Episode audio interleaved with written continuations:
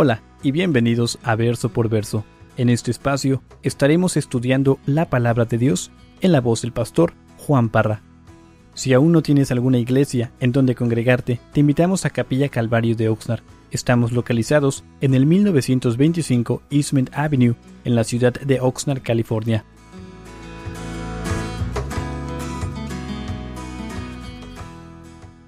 Bienvenidos a todos.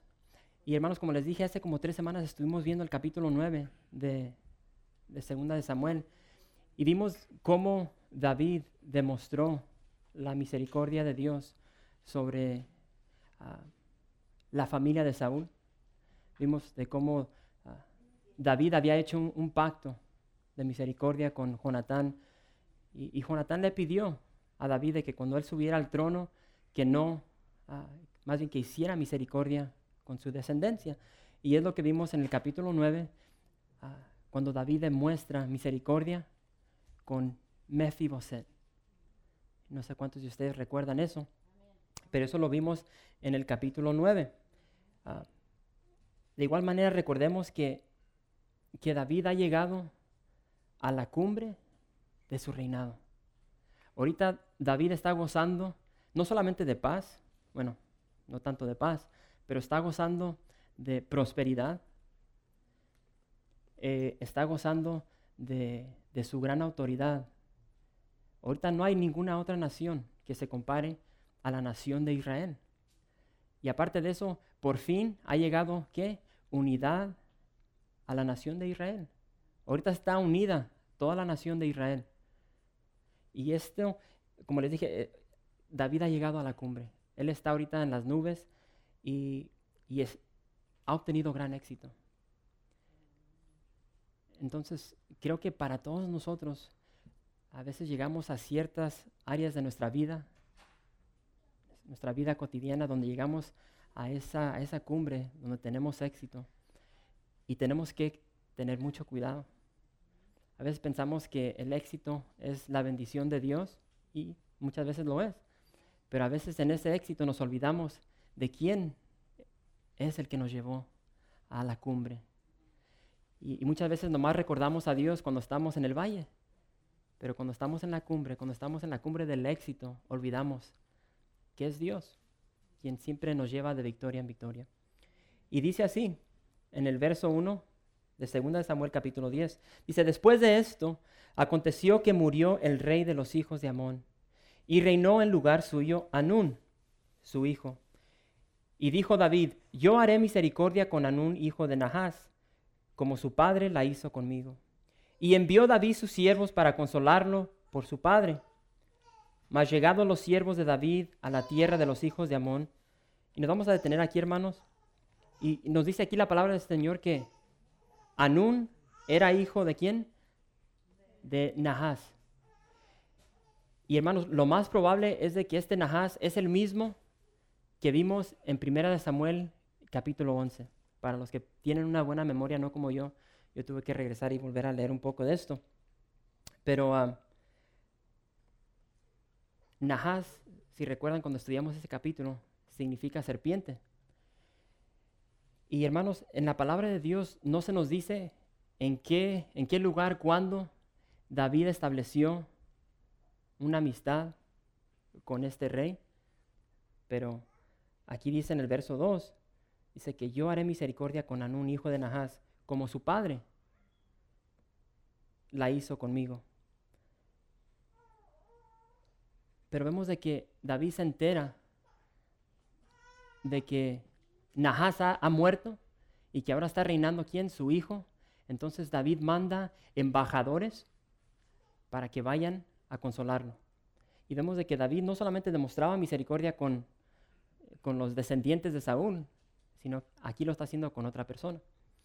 Ahora vamos a ver la reacción de Anún hacia los embajadores de David y dice ahí en el verso 3, dice, los príncipes de los hijos de Amón dijeron a Anún su señor, ¿te parece que por honrar David a tu padre te ha enviado consoladores?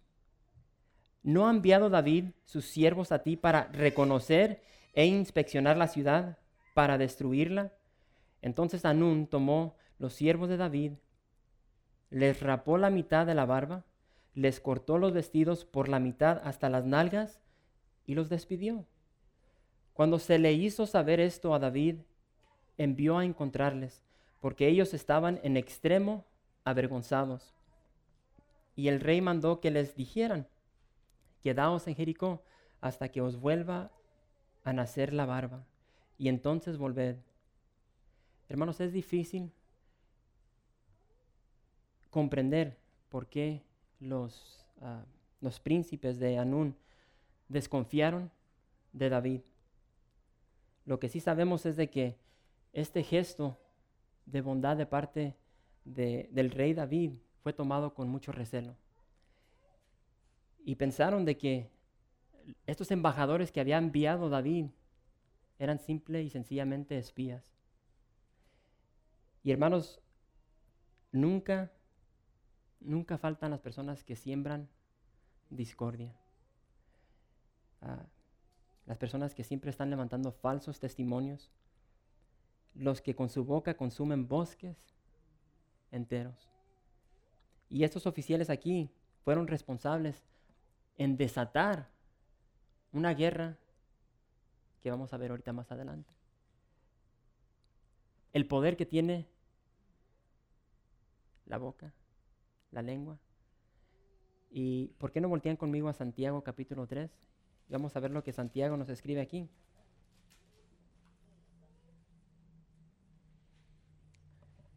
Y vemos de que Anún creyó las palabras de sus oficiales y trató a los embajadores de David como si fuesen sus enemigos. Y Santiago escribe en el capítulo 3, versos 5 y 6, dice, así también la lengua es un miembro pequeño, pero se jacta de grandes cosas. He aquí, cuán grande bosque enciende un pequeño fuego. Y la lengua es un fuego, un mundo de maldad. La lengua está puesta entre nuestros miembros y contamina todo el cuerpo e inflama la rueda de la creación y ella misma es inflamada por el infierno. Increíble. Por eso tenemos que tener tanto cuidado lo que sale de nuestra boca. Porque ya sale y ya no puede regresar. Así que Anún tomó los embajadores de David, les rapó la mitad de la barba.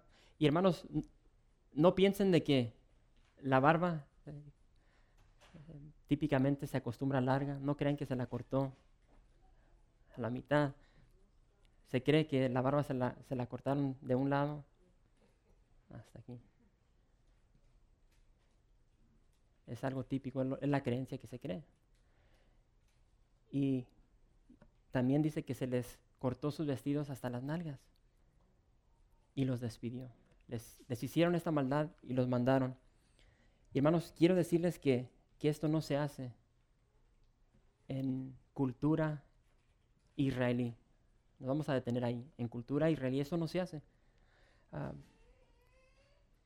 en estos tiempos que vivía, las únicas personas que, que estaban afeitadas, que no se dejaban las barbas, eran los esclavos. Y, y los rapaban, los rapaban por esa misma razón, para identificarlos como esclavos.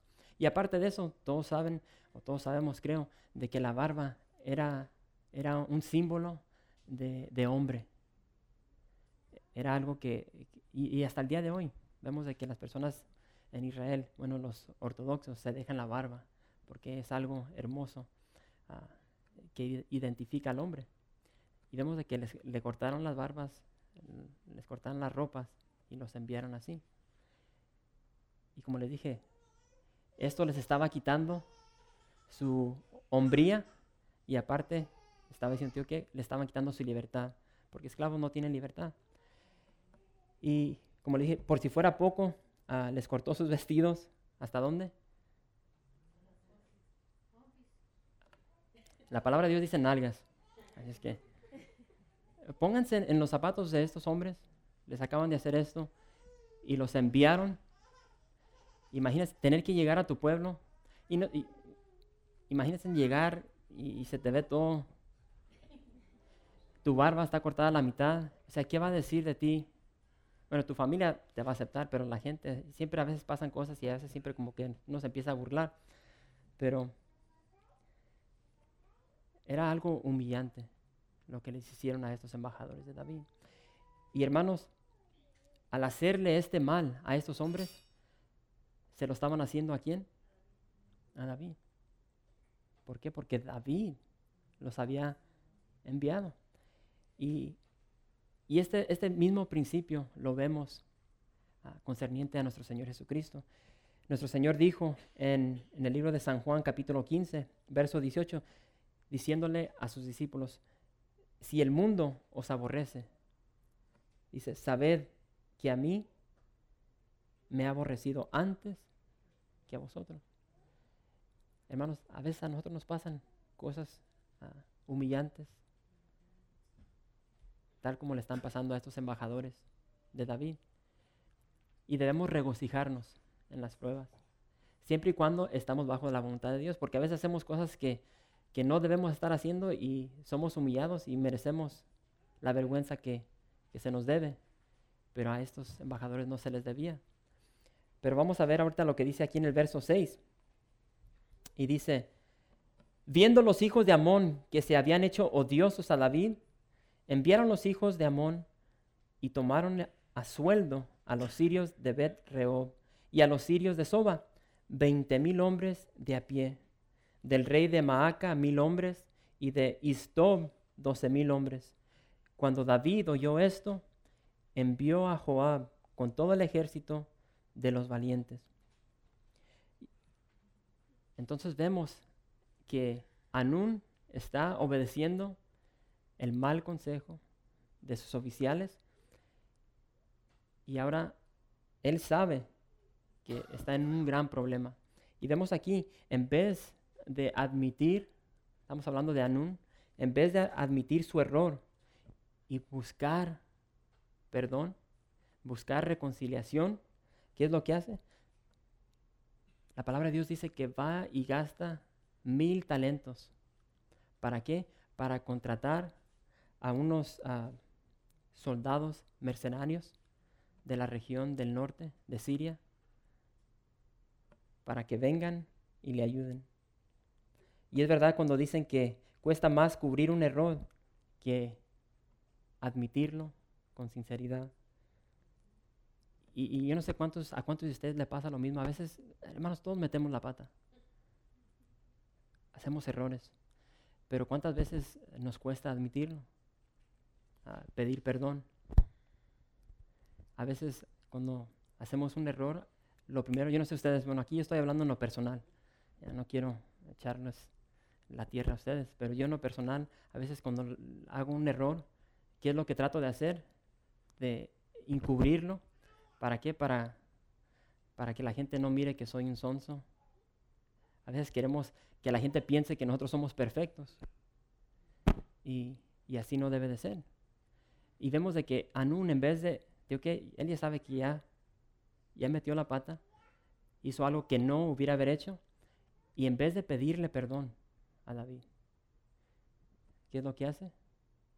Va y se contrata a, un sinnúmero de soldados. ¿Para qué? Para que lo protejan de su error.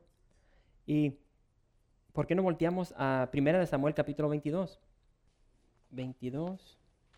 Y hermanos, ahí, 22. En el capítulo 10 de 2 de Samuel, por primera vez se nos menciona en el verso 7 los valientes de David. Los valientes de David. Ah, primero, quiero recordarles quiénes eran estos hombres. Para los que tienen una buena memoria, estos son los valientes de David. Y dice en Primera de Samuel, capítulo 22, verso 1. Y yéndose luego David de allí, huyó a la cueva de Adulam y cuando sus hermanos y toda la casa de su padre lo supieron, vinieron allí a él. Y se juntaron con él todos los afligidos y todo el que estaba endeudado y todos los que se hallaban en amargura de espíritu, y fue hecho jefe de ellos, y tuvo consigo como cuatrocientos hombres. Estos son los valientes de David. Los afligidos, los endeudados. ¿Quién de aquí está afligido? Creo que yo estoy afligido. ¿Quién está endeudado? Yo estoy endeudado. Amargado no. Pero estos son los hombres valientes de David. Y como les dije, en el verso 7, por primera vez se nos menciona a los valientes de David. Pero vemos de que gradualmente David fue construyendo el carácter de estos hombres. Se fueron de afligidos, endeudados, amargados, a ser reconocidos como los hombres valientes de David. ¿Y por qué? Porque ellos fueron inspirados, no solamente por Dios, sino por la vida de David. Y hermanos, quiero que sepan que esos no son hombres cualquiera. No son hombres cualquiera.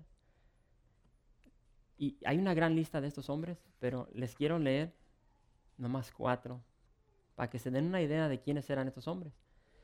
Ah, si se van al libro de Crónicas, ahí se les da una lista de, lo que estos hombres eran. Uno se llamaba Adino el Esnita. Y este, este ah, valiente David se nos dice que mató a 800 hombres. A 800 hombres. Otro se llamaba Eleazar, hijo de Dodo. Y este se nos dice que peleó contra los filisteos hasta que su, su mano se le cansó y dice que la espada se le quedó pegada a la mano. Increíble. Otro, Benaía, hijo de Joaída. Este mentado, hermanos, me da risa como lo pone la palabra de Dios. Dice que, que mató a dos leones. Después de que mató a dos leones, fue y mató a otro. Y la palabra de Dios nos describe que el, tercero que mató, lo mató en medio de un foso. Y por si fuera poco, estaba nevando. O sea, los detalles que nos da la palabra de Dios. ¿Quién de aquí cree que puede matar a un león? tal vez Eliseo, tal vez, tal vez tú puedas matar a un león, pero si está nevando, no. Ya, ya es otra cosa si está nevando. Este mató a tres y adentro de un foso y estaba nevando. Y, y no solamente eso, dice la palabra de Dios que mató a un, a un gigante egipcio con un palo. Jasobeam, hijo de Acmoní, mató a 300 hombres con una lanza. para que se den una idea, los hombres de David, los valientes de David, eran hombres extraordinarios. Pero recuerden, cuando eh, ahorita leímos en el capítulo 22, ¿quiénes eran? Eran afligidos, endeudados, amargados. Y hermanos, es un proceso que Dios hace en la vida de, todo creyente. Si regresamos a cuando nosotros conocimos al Señor, ¿quiénes éramos nosotros? Y, tan siquiera, yo sé que ustedes pueden regresar y ver el cambio que Dios ha hecho en sus vidas. Y, ahora podemos decir, nosotros somos valientes, los valientes de Jesús. Increíble eh, el proceso que Dios hace en nuestras vidas de dónde nos ha sacado y hasta dónde nos ha llevado. Ahora vamos a ver el resultado de esta batalla y dice allí, una vez más en 2 de Samuel, capítulo 10, vamos a leer el verso 8 hasta el 12. Y dice, y saliendo los hijos de Amón, se pusieron en orden de batalla a la entrada de la puerta, pero los sirios de Soba, de Rehob, de Istob y de Maaca estaban aparte en el campo. Viendo pues Joab que se le presentaba la batalla de frente y a la retaguardia, entresacó de todos los escogidos de Israel y se puso en orden de batalla contra los sirios. Entregó luego el resto del ejército en mano de Abisai, su hermano, y lo alineó para encontrar a los amonitas. Y dijo, si los sirios pudieran más que yo, tú me ayudarás. Y si los hijos de Amón pudieran más que tú, yo te daré ayuda. Esfuérzate y esforcémonos por nuestro pueblo y por las ciudades de nuestro Dios, y haga Jehová lo que bien le pareciere. Hermanos, aquí Joab llega con todo el ejército hasta la ciudad de los amonitas, de los amonitas, a la ciudad de Rabá. Pero hay un gran problema. Dice la palabra de Dios que ahorita el ejército de Israel está qué? Está rodeado. Y para los que conocen un poco de, de batalla, es lo último que quieres. No quieres estar en esta situación. Estar rodeado de tu, de tu rival. Tiene a los hijos de Amón enfrente, a la entrada de la puerta de la ciudad de Rabá, y tiene a los sirios detrás. Y vemos de que la situación no se ve muy bien, no se ve bien para la nación de Israel. Pero vemos a Joab, vemos a Joab, un gran líder, un gran hombre de batalla.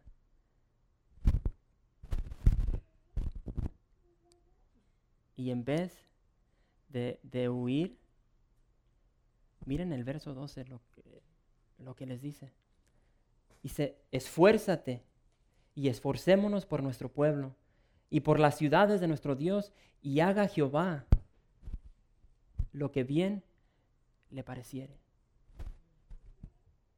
La versión, la nueva versión internacional dice así, ánimo, luchemos con valor por nuestro pueblo y por las ciudades de nuestro Dios y que el Señor haga lo que bien le parezca. Hermanos, esta fue una gran exhortación de parte de Joab. Y, creo que, que de, de, esta exhortación podemos tomar tan siquiera tres cosas, tres puntos. Tan siquiera yo puse tres.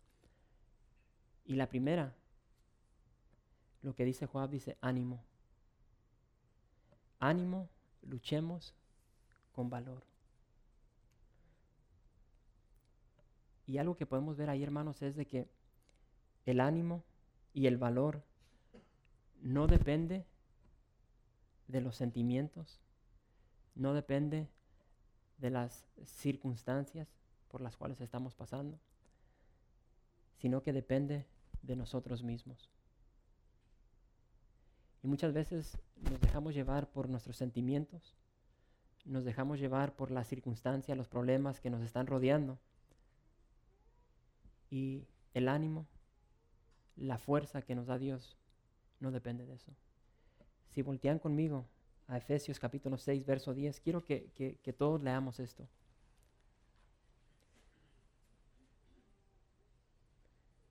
Pero por favor recordemos de que el ánimo no depende de, una vez más, de nuestros sentimientos, de nuestras circunstancias, sino de nosotros mismos. Y en especial cuando Dios mismo nos ha impartido su fortaleza y su poder. Efesios capítulo 6, verso 10 dice, fortaleceos en quién? En el Señor. Fortaleceos en el Señor y en el poder de su fuerza. No dice fortaleceos en el poder de Nicho, no dice fortaleceos en el poder de nuestra hermana Gloria, fortaleceos en el poder de nuestro hermano José, dice fortaleceos en el poder del Señor y en el poder de su fuerza. Nosotros somos débiles, pero Él es, Él es fuerte. Segundo dijo Joab, luchemos con valor por nuestro pueblo y por las ciudades de nuestro Dios.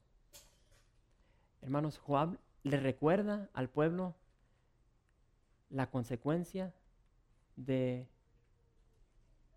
de ser derrotados. Si el pueblo de Israel aquí pierde, los sirios, los amonitas van a entrar a Israel, van a acabar con sus esposas, con sus hijos, con sus hijas, con sus ciudades. Y para los que han estudiado eso, estas naciones no conocían la misericordia.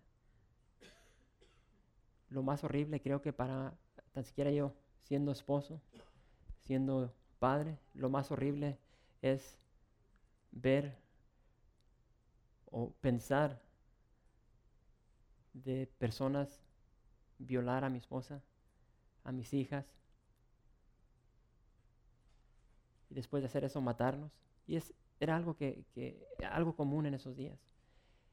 Y a veces leemos la palabra de Dios y, no comprendemos el impacto, o sea, por lo que están luchando. Sea, esta, batalla era más grande que ellos. Están peleando por su libertad, por la libertad de su familia. Y hermanos, si, si lo cambiamos al día de hoy, ¿por qué estamos luchando nosotros? Sutilmente el mundo se ha metido a nuestros hogares y estamos perdiendo a nuestras familias, a nuestros hijos, a nuestras hijas. ¿Por qué? Porque no nos estamos esforzando. No estamos dando lo mejor de nuestras vidas. Y, y estamos en gran peligro. Lo tercero que dice Joab dice, y que el Señor haga lo que bien le parezca. Y que haga el Señor lo que bien le parezca. Pero vemos de que Joab se preparó, hermanos. Él hizo todo lo posible. Ellos fueron y lucharon. Hicieron todo lo posible para obtener la victoria. Pero sabía que el resultado final dependía de quién? De Dios. Y es todo lo que podemos hacer nosotros, hermanos. Luchar, dar todo lo mejor de nosotros. El resultado final depende de Dios. no permita que ah, sentimientos de, de condenación entren a nuestras vidas, porque eso es de parte del enemigo. Mientras usted y yo estemos dando lo mejor de nuestras vidas, es todo lo que podemos hacer. El resultado final lo da Dios. Pero ahora vamos a ver el resultado de la batalla. Y dice en el verso 13, y se acercó Joab y el pueblo que con él estaba para pelear contra los sirios, mas ellos huyeron delante de él. Entonces los hijos de Amón, viendo que los sirios habían huido, huyeron también ellos delante de Abisai y se refugiaron en la ciudad. Se volvió pues Joab de luchar contra los hijos de Amón y vino a Jerusalén.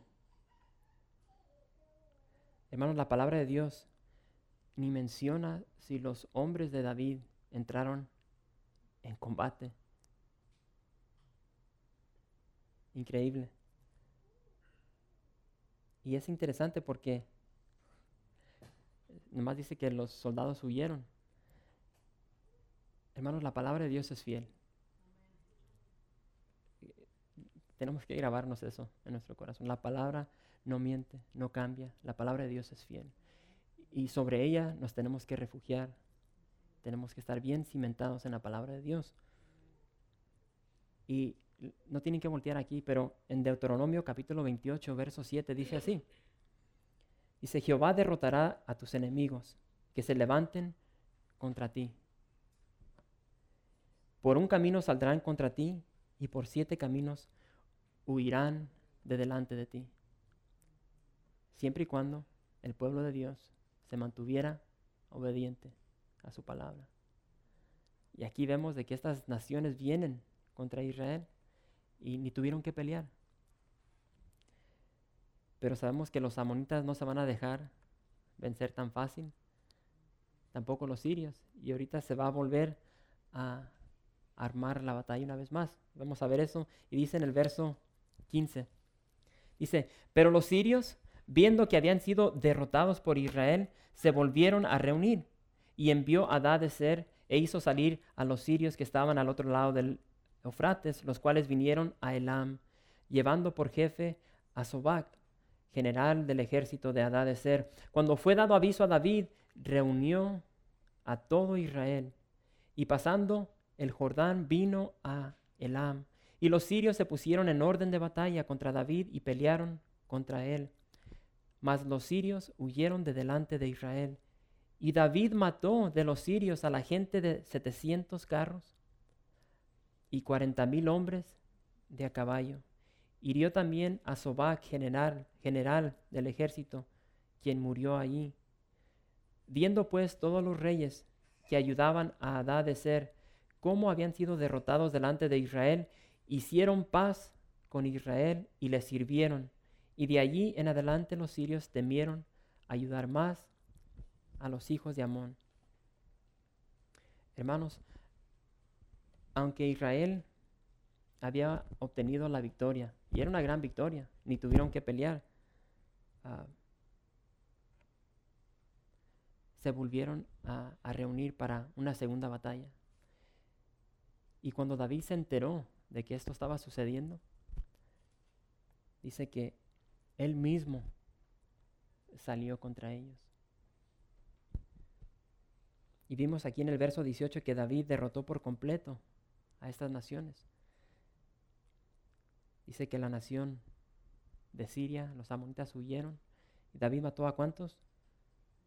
Dejó atrás 700 carros, 40 mil hombres de a pie. Es un número inmenso, 40 mil hombres. Hermanos, podemos ver, no solamente aquí, sino en el pasado, de que cuando David salía a la batalla, Dios lo bendecía grandemente.